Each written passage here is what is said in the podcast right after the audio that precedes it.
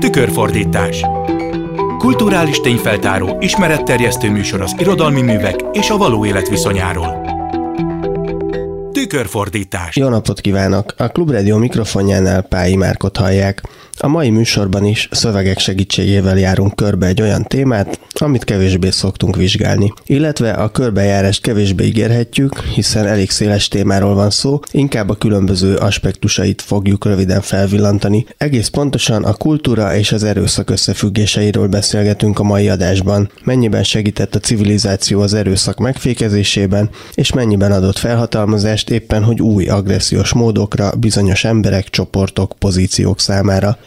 Fogjuk hallani Csobánka Zsuzsa és Mécs Anna prózáját a szerzők saját előadásában, illetve Ajhan Gökhán gyerekverseit Pálos Hanna és Jassó Judit aforisztikus rövid versét Lovas Rozi felolvasásában. Emellett Valc Péter Vajda Júlia előadásának részletét is felolvassa. Beszélgetünk majd Szilágyi Ákos költővel, esztétával, az Auschwitz mint kultúra fogalomköréről, valamint az egész adás során végig Réz Anna erkölcsfilozófussal, akit most köszöntök is itt a stúdióban.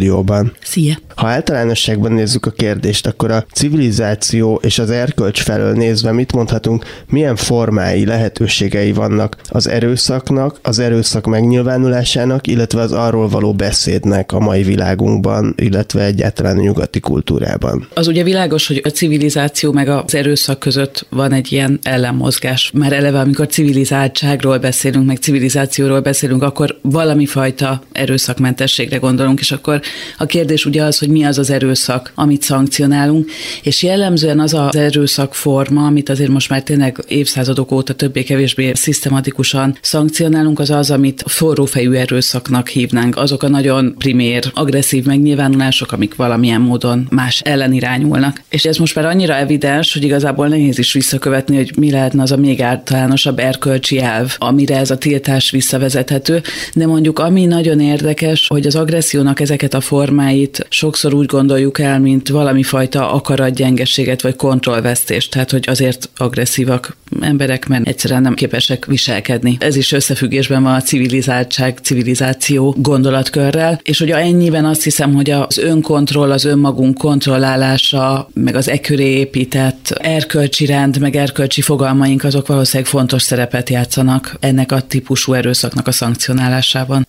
Most nézzünk kicsit bele a visszaélés lehetséges formáiba. Az egyik ilyen, amit mindannyian jól ismerünk, hogy a szülőnek fennhatósága van a gyerekkel szemben, tehát meg tud vele olyat is tenni, amit a gyereke mondjuk nem akar, nagyon sokszor olyankor is hallgat rá. Ez alapvetően az egész kultúránkban jelen van, és ma sok szó is esik róla. Az is fölmerül, hogy egy emberi szülő még erősebb a gyerekével szemben, mint mondjuk egy elefántbébivel szemben az anyukája, pont azért, mert nem csak nagyobb nála, hanem egy kultúrát is birtokol ami egy többlethatalmat ad neki, majd erről is fogunk beszélgetni, most hallgassuk meg ezzel kapcsolatban Csobánka Zsuzsa felolvasását a Hiányzó test című regényéből, és akkor ezzel már érinteni is fogjuk az abúzus kérdését, utána folytatjuk a beszélgetést Rézannával.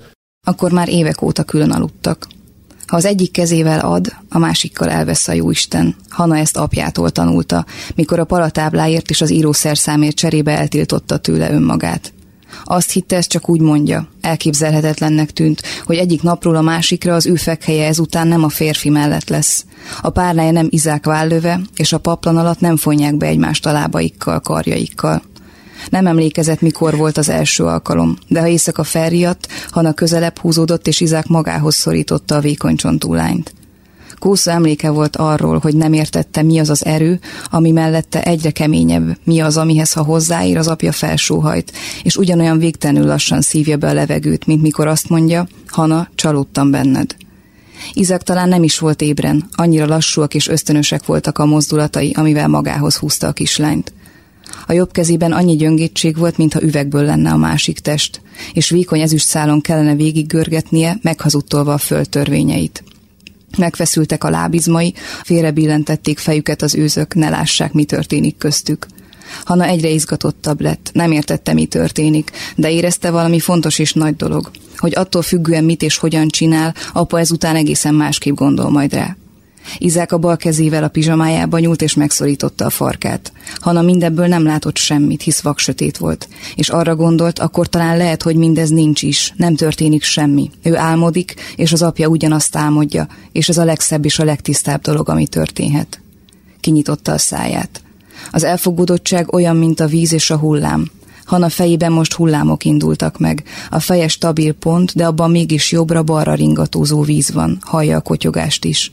Izák egyre szaporábban szedi a levegőt, Hanna pedig egészen különös új zsibbadást él át. Nagyon kell sietni, erre gondol, hogy most nagyon itt kell lenni, hogy le ne maradjon arról, ami történni fog. Forró pára van a paplan alatt, sosem gondolta volna, de a meleg belélegezhető, kitölti az egész testét. A csontok langyosak, már mint a kájha egy héttel később, amikor beáll a hideg. Fogalma sincs, mi lesz az, de érzi, Izák nem sokára nagyon-nagyon boldog lesz. Nem tudja, csak érzi, hogy mitől, és ezt most az apja neki köszönheti, és ő emiatt újjong és kiabálni támad kedve, hogy végre-végre látom apát nevetni. Nem is nevetni, inkább csak azt érzem, hogy egyszerűen kicsordul a szíve, és anya is itt van, anya bennem van, anya hosszú barna haja szétterül, az lesz a paplan, ami alatt én végre boldognak érzem magunkat.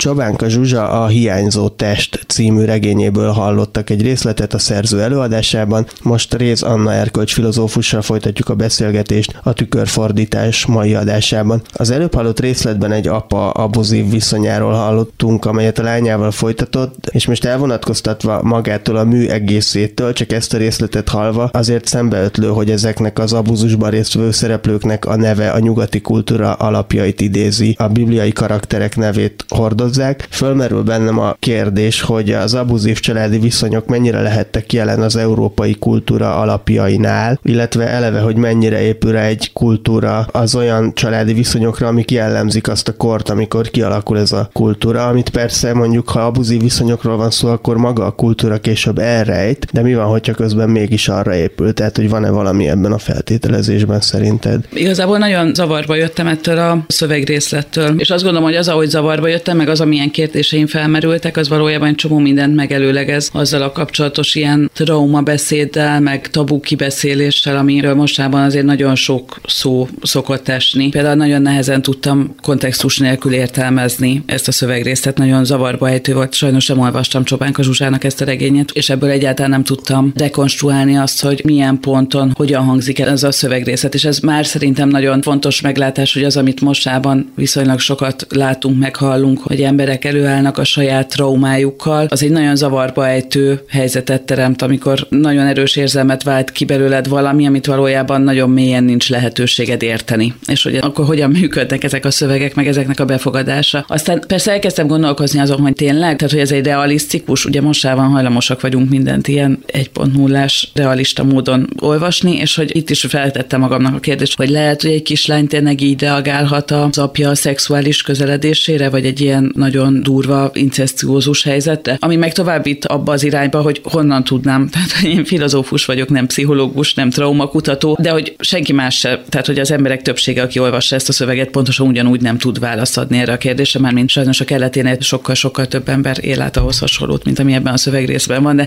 ezzel együtt is azt azért nem mondhatnánk, hogy egy olvasó számára adott az, hogy egy ilyen helyzetben valaki hogy reagál, mit érez, ez milyen nyomot fog benne hagyni. Tehát, hogy eleve felmerül ez az egész probléma, hogy most akkor ez így pszichológiailag hogy van, és hogy én ehhez nem értek. És aztán persze a harmadik dolog, ami meg ilyen egykori feminista aktivistaként elkezdtem töprengeni, az az, hogy most ez így oké. Okay? Tehát, hogy ugye az nagyon fontos, hogy a trauma az mindig úgy legyen tárgyalva, hogy azt a politikai céljaink megkövetelik. Tehát, hogy tudod, azonnal elkezdtem ebben a nagyon rossz binaritásban gondolkozni, hogy akkor ez most káros, hasznos, ezért működik, lehet ilyet írni, hogy a kislány az lelkes attól, hogy itt most valami olyasmi történik, vagy valaminek részese lesz, ami az apja számára fontos, és amivel ő örömet okoz az apjának. Tehát, hogy azonnal elindultak bennem ezek a fajta futamok, és azt hiszem, ezek egyébként elég jól kijelölik azokat az etikai, pszichológiai, politikai problémákat, amelyek a traumával kapcsolatban felvetődnek. Örömmel töltheti el a kislányt, hogyha saját szempontját teljesen háttérbe szorítja, akkor akár ez is megtörténhet, hogy örömmel tölti el az, ami valójában őt tönkre teszi. Megint csak mondom, hogy én nem értek hozzá, amennyit erről beszélgettem, nálam ebben járatosabb embereket, de egyébként magamtól is ezt gondolnám, hogy a gyerekek igenis észlelik a határátlépéseket, tehát hogyha valami olyasmi történik velük, ami nekik nem való, akkor ennek egy gyerek tudatában van. Én az állok közelebb, hogy az érzékelés az, ami mindenképpen megtörténik, és a tudatosodás már jóval kérdésesebb. Most hallgassunk meg egy másik fajta szöveget, Valc Péter színművész felolvasásában Vajda Júlia, szociológus és pszichológus előadásának részletét, amely a traumák családi öröklődését érinti, méghozzá olyan holokauszt túlélők gyerekeinek esetében, akiket a szüleik azért bántalmaztak, mert röviden szólva kivetítették rájuk a lágerben a többi emberről, illetve a kínzóikról szerzett tapasztalataikat, utána pedig Szilágyi Ákos költővel és esztétával fogok beszélgetni az Auschwitz mint kultúra fogalmáról, majd azt követően folytatjuk Rézannával a beszélgetést.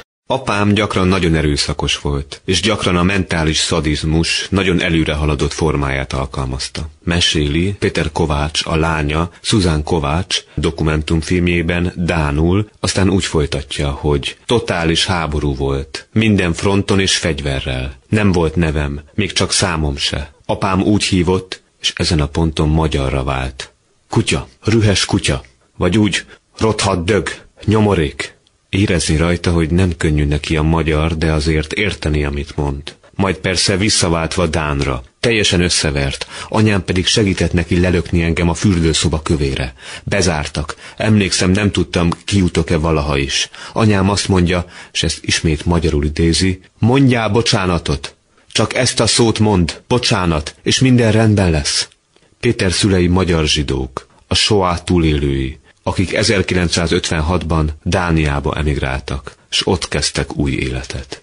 A most következő idézet pedig Emily Wanderer Cohen 2018-ban magyarul is megjelent Nemzedékről nemzedékre című könyvéből való. Valahányszor futni láttam a légcsapóval a kezében, megpróbáltam elrejtőzni. Néha a fürdőszobába menekültem, amelynek zárható volt az ajtaja, de anyámat ez sem állította meg. A körmével is ki tudta piszkálni az árat, és bejött utánam. Ilyenkor a kád alján összegömbölyödve tűrtem az ütlevelést. Nem tudtam sem annyit sírni, sem úgy könyörögni, hogy Mutti abba hagyja a verést. Csak akkor fejezte be, amikor elfáradt. Akkor egyszerűen ott hagyott, míg én egész testemben remegve tovább nyöszörögtem, és sírtam a fájdalomtól. Gyakran azt sem tudtam, mivel dühítettem fel anyámat. Volt, hogy nyugodtan beszélgettünk. Amikor olyan hirtelen, mintha csak megnyomtak volna rajta egy gombot, elkezdett őrjöngeni. Én pedig jól tudtam, mi következik. A tekintete olyan üres és kifejezéstelen lett, mintha nem is lenne jelen. Nem figyelt rám, úgy tűnt, nem is hall engem. Visszaidézve ezeket az alkalmakat, ma már azt gondolom, Mutti ilyenkor kilépett a jelenből és újra ott találta magát Németországban, a koncentrációs táborban, mindabban a rettenetben, amit ott átélt. Emily anyja szintén soá túlélő zsidó. Ő Breslauban született, és a felszabadulás után nagyon hamar emigrált az Egyesült Államokba. Jó magam azt a problémát, hogy hogyan erednek az utódok pszichés problémái a szülői traumából, eddig is a SOA, a vészkorszak túlélőinek gyermekei esetében az ő történeteikben kutattam, és most is erről fogok beszélni. Viszont ezen a kereten belül egy olyan jelenségről szeretnék beszélni, amelyre csak nem régiben lettem figyelmes, és amelyet egyrészt nagyon megrázónak, másrészt nagyon fontosnak tartok. Nekünk, az utód nemzedékek tagjainak, különösen azoknak, akiket mélyen megérint mindaz, amit az üldözöttek megéltek, nehezünkre esik rosszat gondolnunk róluk. Tudjuk persze, hogy önmagában az, hogy valakit üldöznek, nem teszi őt morálisan jobbá, mint nem üldözött embertársait. No meg az, hogy ki vált ebben a korszakban üldözötté, végképp nem ilyen fajta kvalitásaitól függött mégis még azt az általános kijelentést is fájdalmas elfogadnunk, amit Primo Lévi fogalmazott meg egy 1987-es eszéjében, hogy ugyanis Auschwitzban, s értsük most ezen az Oswiencsimi láger mellett az egész náci gyilkológépezetet, nem volt lehetséges a túlélés azok számára, akik semmit sem követtek el üldözött társaik ellen. Hogy szerinte a teljes egészében és valóban ártatlanok mind pusztulásra voltak ítélve hogy ezt Lévivel csak a mára már jól ismert túlélő bűntudat mondatná? Az a bűntudat érzet, amit az kelt, hogy ő életben maradt, míg mások nem? Soha nem fogjuk megtudni a választ.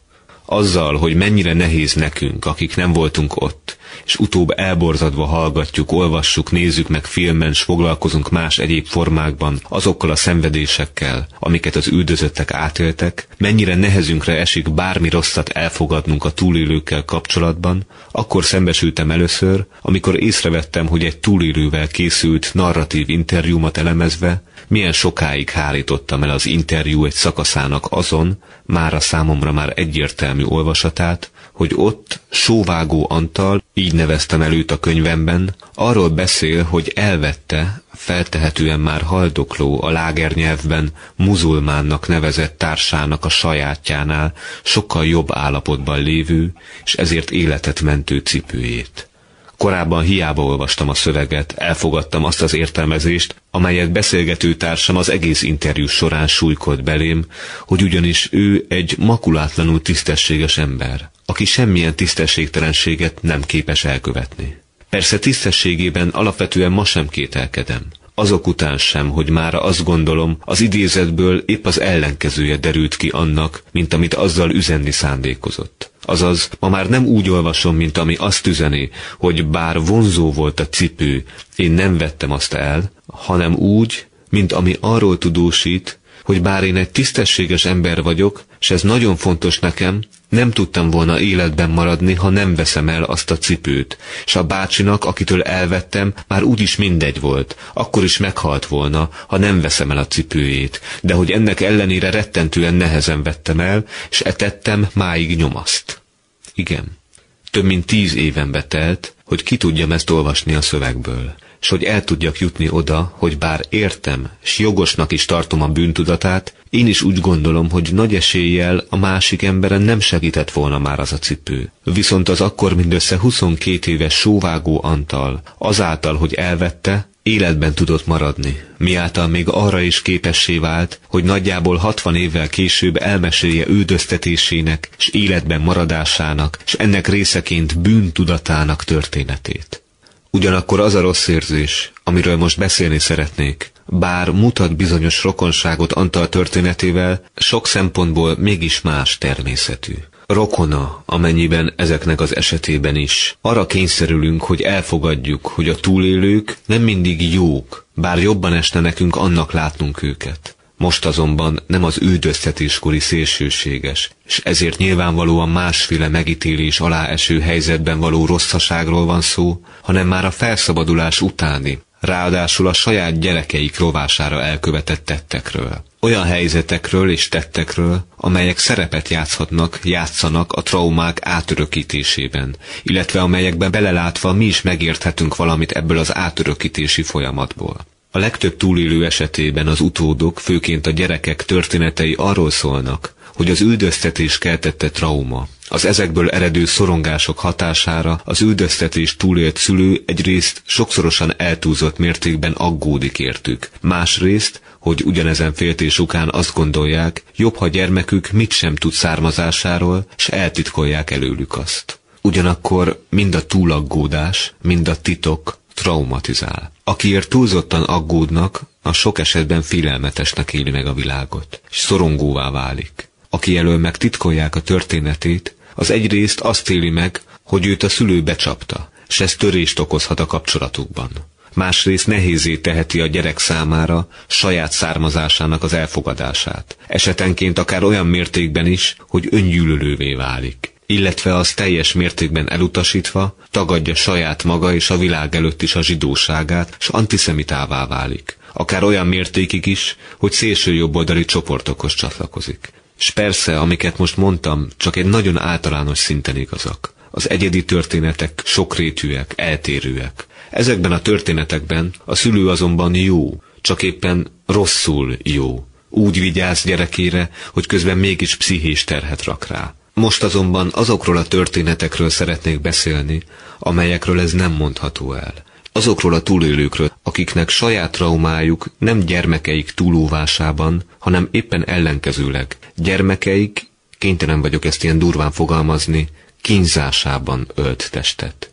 Érdekes módon ilyen történetet sokkal kevesebbet ismerek, ismerünk.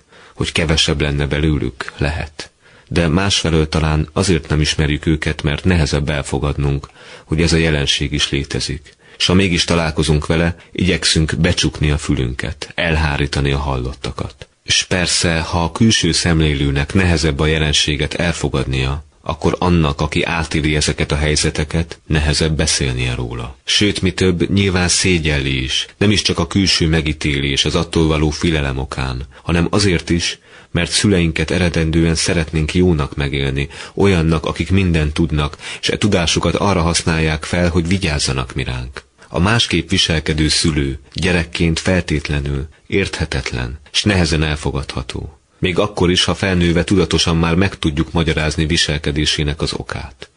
Első példámat az Öröklött árnyaink címet viselő Dán dokumentumfilmből vettem. Péter Kovács, aki tehát két magyar zsidó túlélő gyermeke, mint már hallották, azt meséli a film fent idézett agresszív jelenetének egy pontján Dánul, hogy és csak folytatta, amíg kimerült, és még azután is, amíg össze nem omlott, és jajgatni nem kezdett. Aztán magyarul idézi, hogy mit mondott ilyenkor az apa. Fa, fa, fasiszták, gyilkos. Nekünk pedig Péter ezen beszámolóját halva, az az érzésünk támad, hogy apja ezekben a pillanatokban hirtelen nem Dániában van, nem abban a valóságos jelenben, amelyben él, hanem visszalépve az időben ismét a koncentrációs táborban találja magát. Másik példámban Emily Wanderer Cohen könyvéből idéztem. Emily ugyanazt fogalmazza meg tehát anyja őrjöngésével kapcsolatban, amit Péter filmbéli elbeszéléséről gondolkodva az ő apjával kapcsolatban mi is gondoltunk. Hogy vannak helyzetek, amikor ezek a túlélők elveszítik a kapcsolatot a realitással, s hirtelen a lágerben átélt szörnyűségek, s kínzóik között találják magukat. Ezután fogalmazza meg azt, hogy én kaptam a büntetést azokért a szörnyűségekért, amelyek még a születésem előtt érték anyámat. Mivel hajdan nem tudta megvédeni magát, amikor a nácik elhurcolták, majd fogva tartották és bántalmazták a táborban, helyettük rajtam verte le minden iszonyú indulatát. Én lettem az az SS tiszt, aki a lengyel hóban sírokat és árkokat ásatott vele. Én lettem az az őr, aki ütlegelve azt követelte tőle, hogy gyorsabban varja gombokat a náci egyenruhákra. A koncentrációs táborban elszenvedett traumáját anyám ütésről ütésre örökítette rám. És akkor most próbáljuk meg megérteni a történeteket. Honnan jön ez a fokú agresszió? hogy a szülők bizonyos helyzetekben elveszítik a realitással való kapcsolatukat, és a gyerekeiket hirtelen az üldözőikkel azonosítják, mintha mindketten tökéletesen lehasítanák a múlt egy szeletét, nem bírván el annak érzelmi terhét. És mintha bizonyos értelemben ez a fajta hasítás határozná meg teljes érzelmi működésüket, a gyerekükhöz való viszonyukat pedig mindenképpen. Bár úgy tűnik, az üldöztetéssel áll kapcsolatban az, ami miatt ha megengednék maguknak, hogy érzéseiket átéljék, súlyos bűntudatuk lenne. Muszáj magukat ezzel kapcsolatban is, ahogy minden mással kapcsolatban is, tökéletesnek megélniük. Csak így képesek a múlt terhét elviselni. És amikor egy ilyen hasítás előáll, a másik, és itt most mindkét esetben a gyerek az, akivel ez történik, válik az abszolút rosszá, és egyikük sem képes látni azt, hogy milyen inadekvát, amikor gyermeküket teljesen megszokott apró gyermeki védségekért megalázzák, bántalmazzák. És még egy adalék. A filmen találkozunk Péter rokonságából egy Magyarországon maradt nagynénivel. Emily könyvében pedig a szudéta német vidéken maradt szélesebb rokonsággal. Mintha nekik egyik esetben sem okozna gondot, hogy beszéljenek a múltról amivel nem azt akarom mondani, hogy az otthon maradók esetében ne fordulhatna elő a múlt egyes elemeinek teljes lehasítása, de a két megismert történetben, mintha fontos szerepet kapott volna az, hogy a régi történetek helyszínének elhagyása kapóra jön akkor, amikor valaki szeretne megszabadulni a múlt terhétől, ami által könnyebben jön létre a megismertekhez hasonló súlyosságú patológia. Vajda Júlia előadásának a részletét hallották az előbb Valc Péter felolvasásában olyan holokauszt túlélő szülőkről, akik a gyerekeikre vetítették kihajdani kínzóikkal kapcsolatos élményeiket. Az erőszak egyéni megélési szintjeiről is még sokat fogunk beszélni a mai adásban, és hamarosan folytatjuk is Rézannával a beszélgetést itt a stúdióban, de most kicsit vizsgáljuk meg tágabban az erőszak és a kultúra összefüggésének a kérdését, vagy messzebbről. Nézzük meg Auschwitzot, mint civilizáció civilizációs traumát. Szilágy Jákos költőt, esztétát köszöntöm a telefonban. Van egy olyan feltevés, sőt bizonyos szerzők körében közmegegyezés, amely szerint az európai kultúránk története nem választható el az erőszaktól és a határátlépésektől. Most erről a civilizációs traumáról, vagy talán a civilizációról, mint traumáról szeretnélek kérdezni, ami ez szerint a nézet szerint Auschwitz bekövetkezésében manifestálódott. Mi áll annak a hátterében, hogy más traumákkal ellentétben ez a nyugati civilizációban egy nem múló traumát okozott, és ugye filozófiailag is sokan úgy közelítik meg, hogy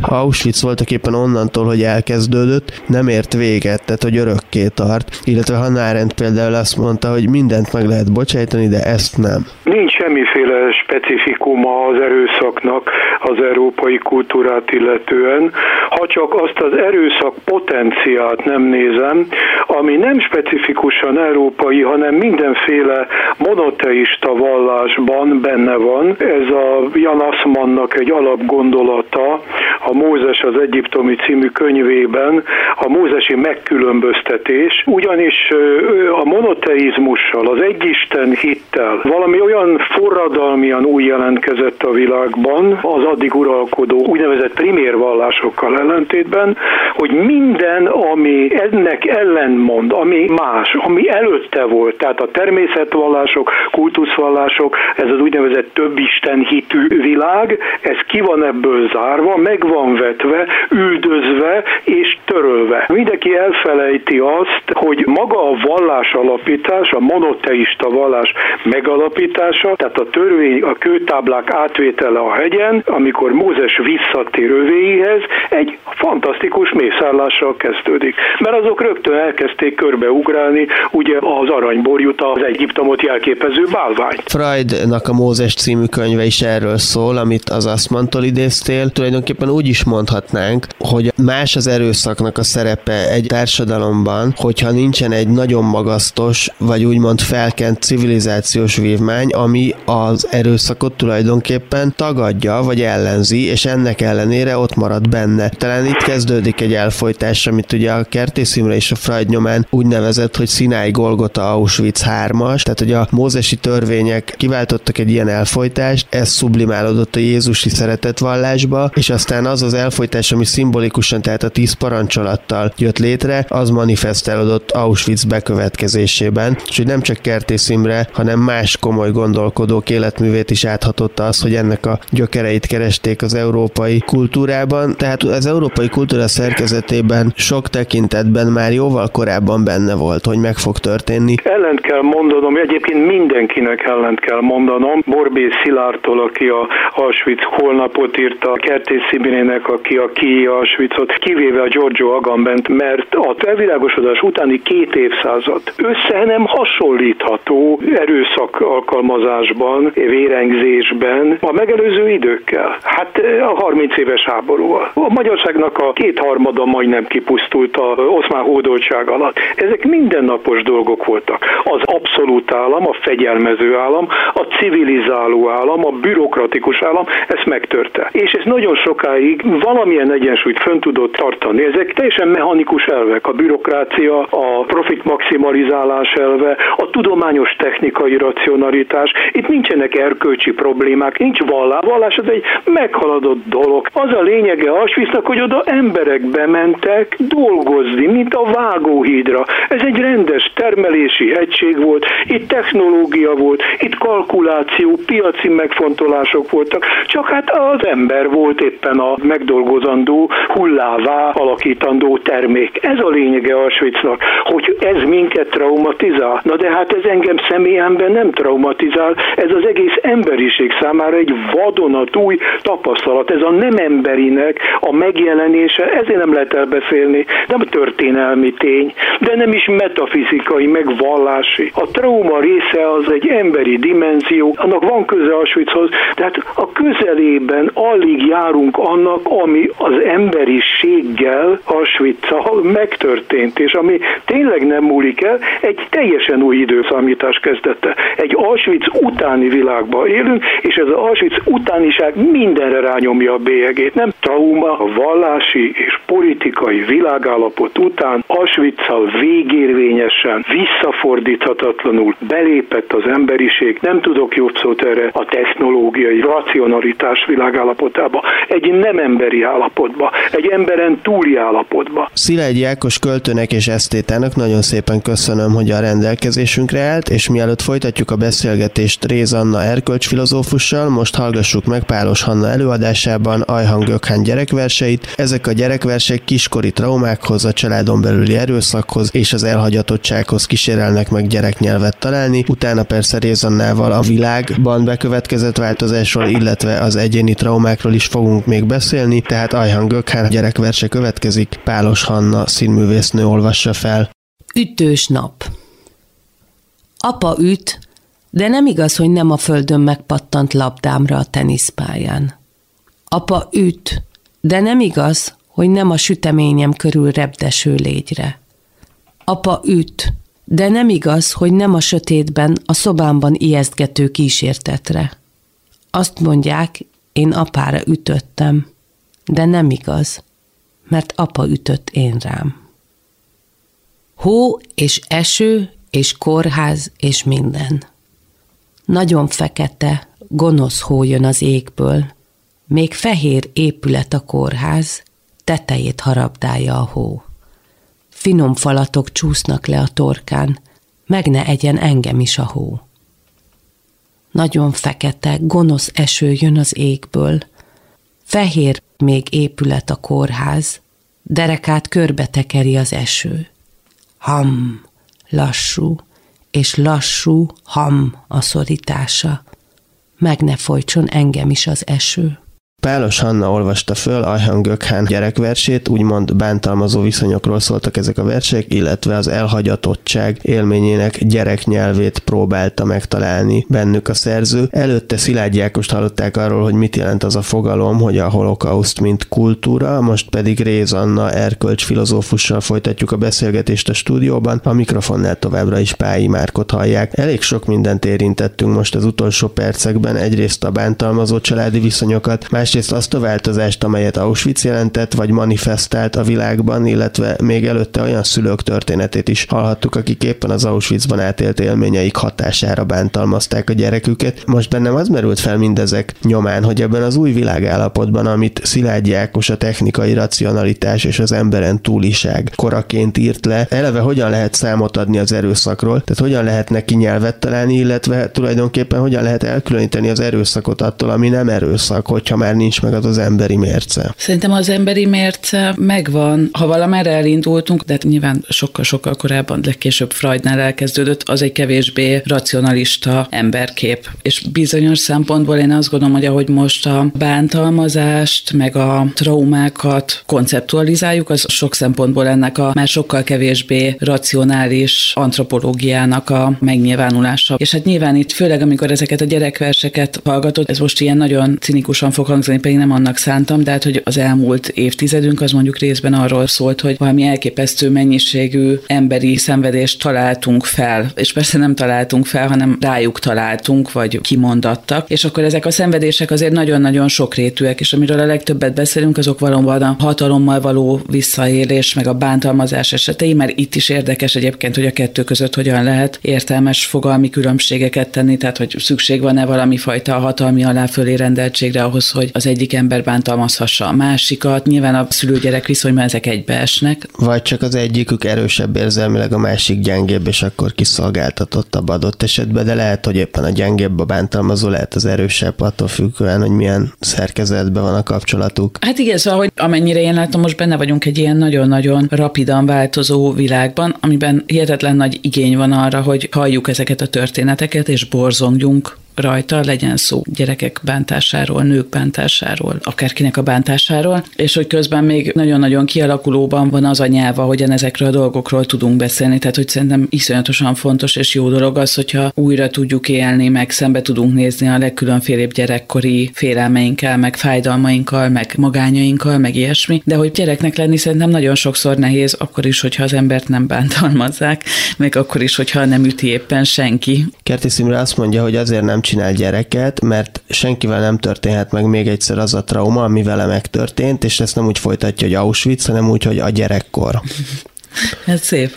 Igen, ezen mostában én is nagyon sokat szoktam gondolkozni, gondolom részben azért, mert nekem is vannak gyerekeim, hogy a gyerekkornak ez az eredendő fájdalma, ami talán a sérülékenységünkből fakad, talán abból, hogy még éppen tanulunk bele abba a társadalomba, aminek a részesei leszünk. Tehát, hogy el tudok-e képzelni annyira ideális világot, amiben egy kicsit kevésbé fájdalmas gyereknek lenni, mint a miénkben. Azt hiszem, hogy az én fantáziám az nem lát el odáig, de hogy szerintem ez egy iszonyú izgalmas periódus, amiben valójában egy csomó mindennek nevet adunk, aztán ezek a kategóriák szétcsúsznak, akkor újra elnevezzük őket, tehát hogy valamilyen módon próbálunk rendet vágni ebben a tömérdek alapvetően lelki szenvedésben, amely most itt napvilágra került és fortyog körülöttünk. Most hallgassunk meg egy nagyon rövid szöveget. Lovas Rozi színművésznő fogja felolvasni Jassó Judit aforisztikus versét. Szerintem ez tűpontosan fogalmaz és nagyon idevágóan. Azt mondják, a boldog családok egyformák. Nem tudom, én boldogtalan emberek közt nőttem fel, akik megbüntettek, mert különböztem. Így tanultam meg, hogy senkihez nem hasonlítok. Soha. Tehát soha nem lehetek egy boldog családtagja.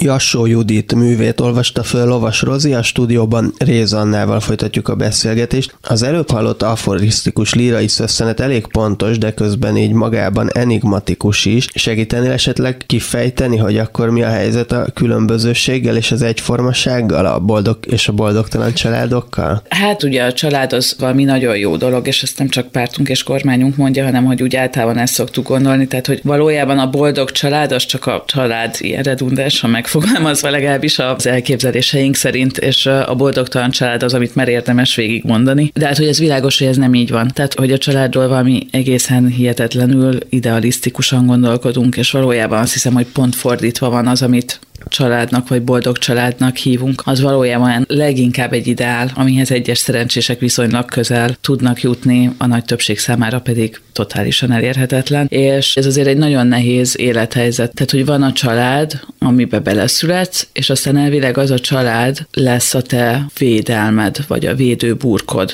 És közben ez a család nem, hogy legtöbbször nem tud megvédeni semmitől, de nagyon sokszor még maga is ellenet fordul számtalan módon. És hogy ezzel valamilyen módon megbarátkozni, vagy ez a fajta dezillúziós folyamat, ez azért nagyon nem triviális, úgyhogy nekem talán részben erről szólt ez az aforizma. Ne kerüljük meg azt a kérdést sem, hogy sokszor, vagy talán a legtöbbször éppen a bántalmazott emberekből lesznek a későbbi bántalmazók. Persze ennek is lehet egy kulturális része, hiszen a férfiak esetében talán a számukra rendelkezésre álló minták gyakrabban sodornak erre embereket, de ugyanúgy nőknél is előfordulhat. És van egy másik triviálisabb eset is, amikor a bántalmazóval szembeni önvédelemből követel valaki például testi sértést. Ezt jeleníti meg Izsózita Halleves című verse, amelyet most Pertics Villő színművésznő fog előadni, és utána még visszatérünk Rézannával. Elindult felém, és én tudtam, hogy ez mit jelent.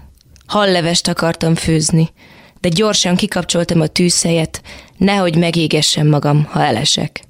És közben kiabált, hogy már megint mindenkivel szóba álltam. A mosolyom illetlen, mint egy nyitva hagyott slitz. És ő hiába forgatja egyfolytában a kereplőt, nem tudja távol tartani a terméstől az angyalokat. Túl jó vagyok mindenkihez, így neki semmi sem marad. Nagyon pici volt a konyhánk, mint minden túlkorán kimondott vallomás. Ketten már alig tudtunk benne megmozdulni. Ő csak közeledett. Én meg felkaptam egy kést. Apróra kellett vágnom a zöldségeket, hogy jól átfőjenek, mert rossz volt a foga. Beletörhetett volna azokba a kemény szavakba, amiket a fejemhez vágott, ha nem ízlett neki az ebéd. És akkor belerohant. Az orvos szerint szúrtam, de én nem emlékszem. Csak álltam ott késsel a kezemben, és arra gondoltam, hogy a piacon is megmondták, ez a kés nem darabolásra való. Ki fog csorbulni, ahogy próbálom elvágni a gyökereimet. És nem lesz pénzem, hogy újat vegyek, és nem lesz mivel felaprítanom mindazt, amit a gyerekek miatt le kell nyelnem. És akkor hogy fogják mindezt elviselni? Kihívtam a mentőt, mert tántorogni kezdett. Nagyra nyílt a szeme, mint a most először látta volna meg a körülötte lévő embereket. Mint a most kezdte volna megtölteni a külvilág, ahogy a víz a léket kapott hajót, amitől szépen lassan oldalra dől. alig vérzett. Először azt hittem csak egy karcolás. Arra gondoltam, még jó, hogy vettem citromot a halhoz. Azonban gyorsan kiszedem a szőnyekből, különben lesz rá oka, hogy... Közben berohantak a kertből a gyerekek. Azt mondták, megijedtek attól, hogy kiabáltam. Már azt hitték, én haltam meg. És most már nem tudok beszélni. Mintha nyers zöldségdarabokkal tömtem volna ki a szám. Képtelenség megrágni őket, mert nincsenek elég apróra vágva, és nem fűttek meg rendesen.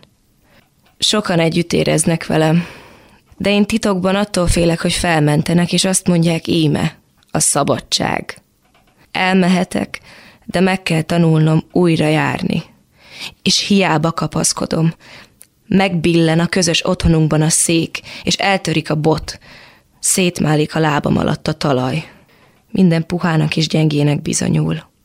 Mert most, hogy nincs itt, egyre képlékenyebb körülöttem a világ. Már nem tudom, hol vannak a falak. Úgy érzem magam, mint a zacskóban szállított halak. És nem tudom megbeszélni mindezt senkivel. Csak magamat vádolom. És csupa jó dolgokat álmodok. Vele.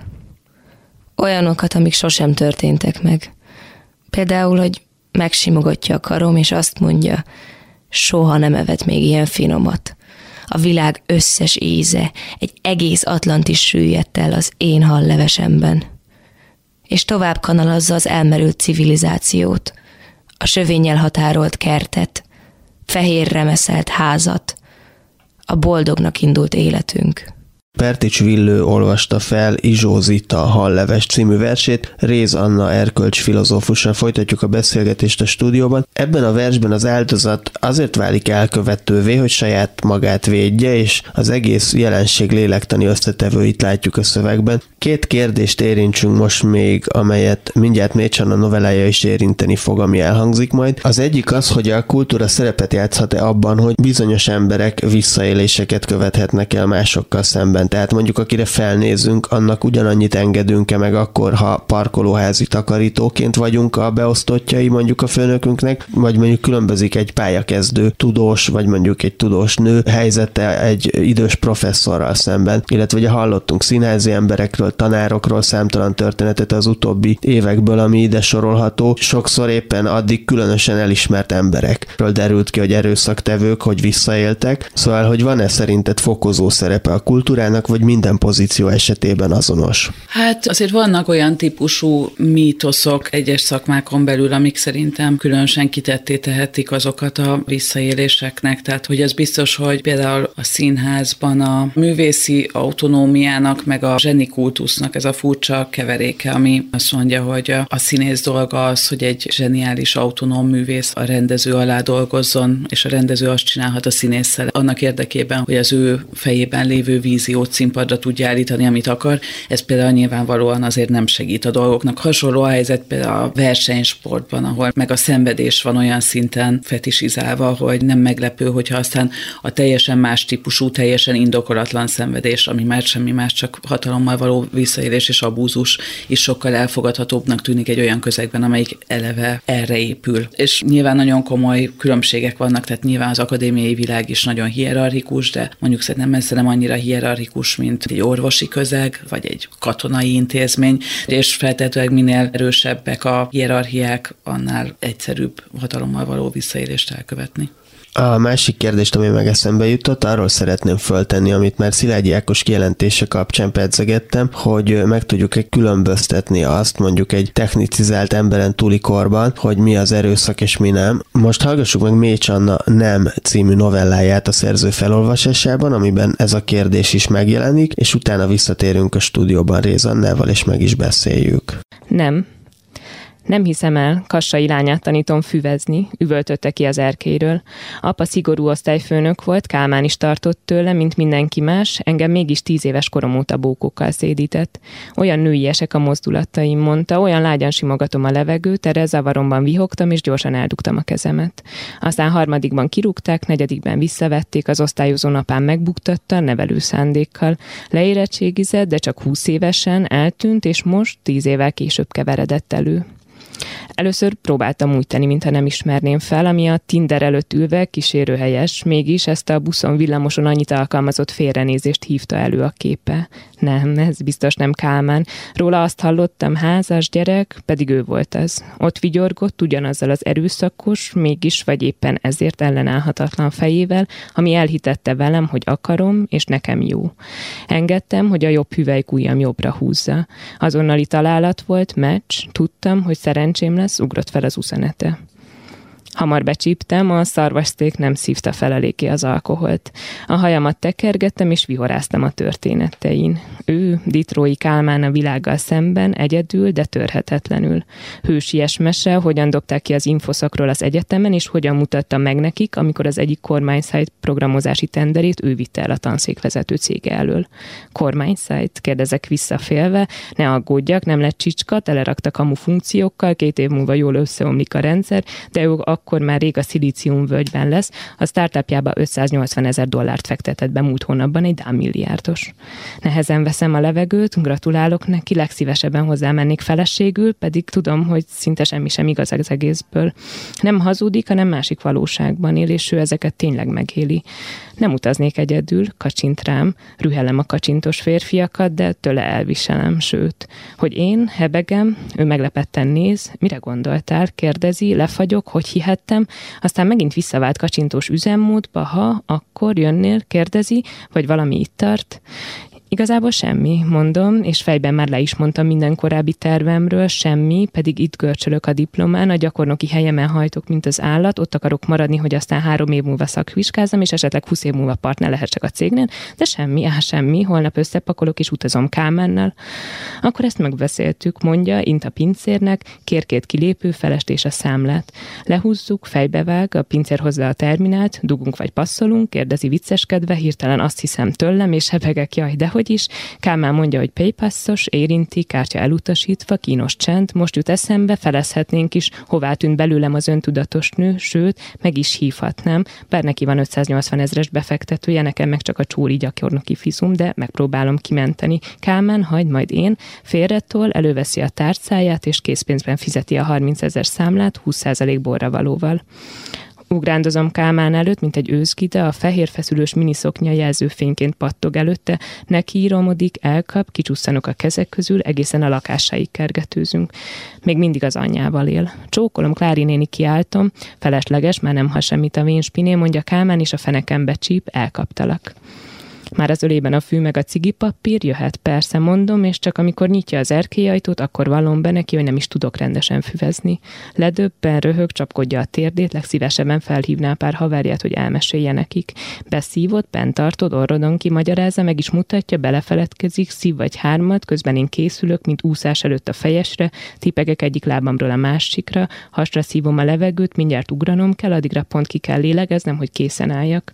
Lassan az ajkam közé teszi a cigit, tartja nekem, én két kézzel fogom a karját, mélyen beleszívok, ő bátorítóan néz, én szívom, és még mindig szívom, kikúmad a szeme, elég lesz, de én még szívom, közben már szédülök, elveszi a számtól a cigit, egy másodpercig bent tartom, de aztán az émeigés és a torok kaparás győz, köhögök, krákogok, mindjárt hányok. Ő gyorsan beleszív még kettőt, elnyomja, hoz vizet.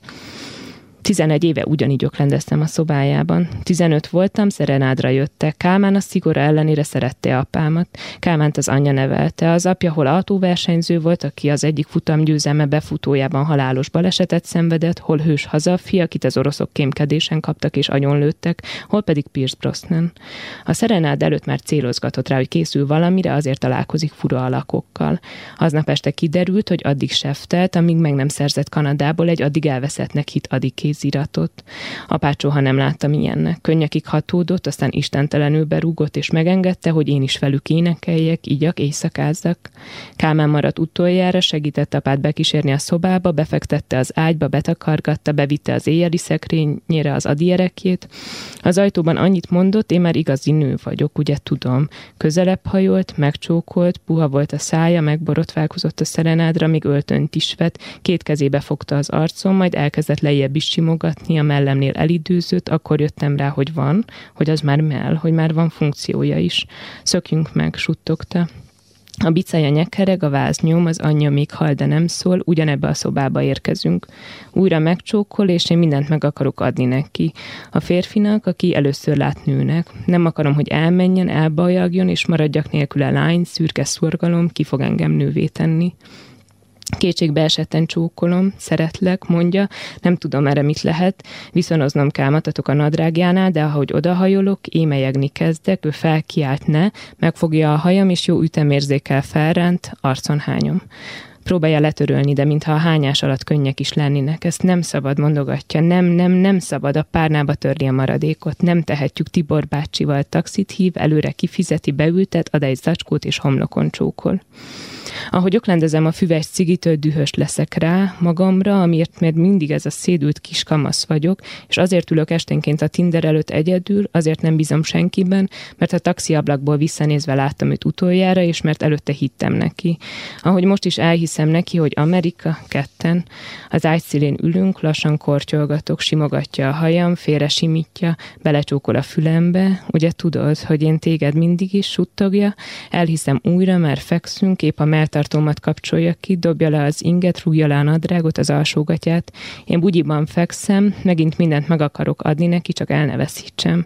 Ráveti magát a számra, markol, de ahogy megragad, kiúzanodom. Hirtelen menekülni akarok. Kálmán ne, mondom. Ne kéresd már magad, folytatja. Kálmán ne, mondom megint, próbálom lebontani magamról a kezét. Kálmán ne, nem akarom, próbálom a hajánál fogva magam felé fordítani az arcát, hogy a szemében mondjam, nem bírom, pofonvágom, erre fölocsúdik, rám néz, Kálmán, nem akarom, mondom újra, veled nem akarok semmit. És mintha most megérteni, hogy ez a nem, ez tényleg nem. Elfordul, hogy akkor meg miért. Ő nem érti. Mennyire tipikus. Dacosan öltözik, én közben összeszedem a ruhámat. Lefutok a lépcsőn, a sötétben nehezen találom a cipőm, közben hallom, ahogy az anyja kiabál, épp indulnék, amikor Kármán is lerobog a lépcsőn, becsapódik a szobába, pár másodperc múlva már kíséri ki az anyját türelmesen, közben simogatja, minden rendben, mama. Futok, nem mint egy őzgida, hanem mint egy szarvas, büszkén, szabadon. Lassítok, öt értesítés a Tinderen, két mozdulattal törnöm az egészet a telefonomról. Mécs Anna olvasta fel novelláját, a Tükörfordítás című műsor mai adásának végéhez közeledünk Réz Annával itt a stúdióban. Szerinted, amit az előbb hallottunk a novellában, abban van erőszak, vagy nincsen? Mit csinál a fiú a lányjal? Már a felnőttkori jelenet a kérdés. Beszélhetünk akár a korábbiról is, a kamaszkoriról is, melyikben van, melyikben é, nincs. Sok benne az elhallgatás, de nekem ez egy happy endes történetnek tűnik, tehát hogy én ezt kifejezetten egy fejlődés történetnek tartom, és a nem, az nyilván itt a határvonás gesztusa, de sokkal kevésbé az aktuális szexuális helyzetre vonatkozik, és sokkal inkább annak szól, hogy képes vagyok valamilyen módon ellene menni azoknak az elcseszett párkapcsolati mintáknak, meg érzelmi dinamikáknak, amik eddig hajtottak, és képes vagyok valamilyen módon pontot tenni ennek a történetnek a végére, és azt mondani, hogy többé veled és a hozzád hasonlókkal nem.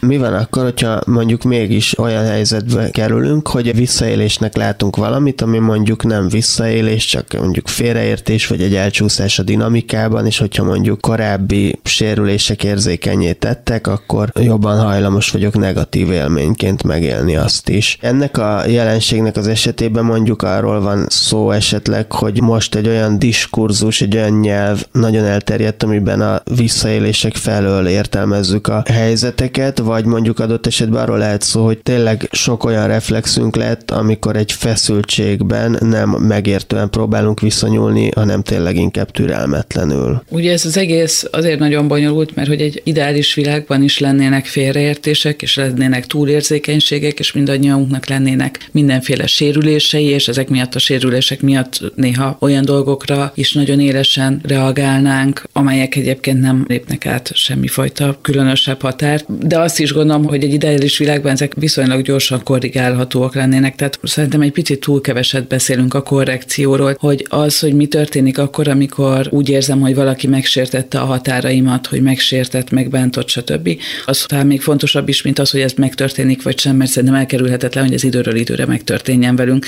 A kérdés az az, hogy erről lehet-e beszélni, hogy, hogy tudunk-e ezekben a helyzetekben empatikusak lenni egymással, hogy mi magunk képesek vagyunk-e reflektálni figyelni arra, hogy az érzékenységeink honnan jönnek, és hogy legtöbbször egyébként, amikor az ember sértve érzi magát, akkor jogosan szokta sértve érezni magát, de hát azért vannak kivételek, lássuk be. És én azt gondolnám, hogy egy teljes emberi kapcsolatban ezekről a dolgokról lehet beszélgetni, de hát itt nagyon sokszor nem teljes emberi kapcsolatokról beszélünk, hanem futó interakciókról, vagy elnyúló emberi kapcsolatokról, de olyanokról, amik olyasfajta hatalmi egyenlőtlenségekre épülnek, amelyben egy ilyen párbeszéd értelmszerűen nem tud lezajlani. Rézanna erkölcs filozófusnak nagyon köszönöm, hogy segített kicsit kiigazodni ennek a nagyon bonyolult témának néhány ágában, itt a tükörfordítás mai adásában. A műsorban korábban elhangzott még egy beszélgetés Szilágyi Ákossal is, valamint Valc Péter felolvasása Vajda Júlia előadásából, továbbá Izsózita, Jassó Judit és Ajhan Gökhán versei, Pertics Villő, Lovas Rozi és Pálos Hanna előadásában, emellett Mécs Anna is felolvasta egy novelláját, valamint Csobánka Zsuzsa regénye könyvéből is elhangzott egy részlet a szerző felolvasásában. Az adás témája pedig az erőszak és a kultúra viszonya volt, illetve a nyugati civilizáció ezzel kapcsolatos töréseire is kitértünk. A tükörfordítás legközelebb december 25-én jelentkezik, addig is megköszönöm Önöknek a figyelmet, a technikai segítséget pedig Bíró Kristófnak, Budai Mártonnak és Priatej Bencének, Pályi Márkot hallották. Tükörfordítás Kulturális tényfeltáró, ismeretterjesztő műsorunkat hallották.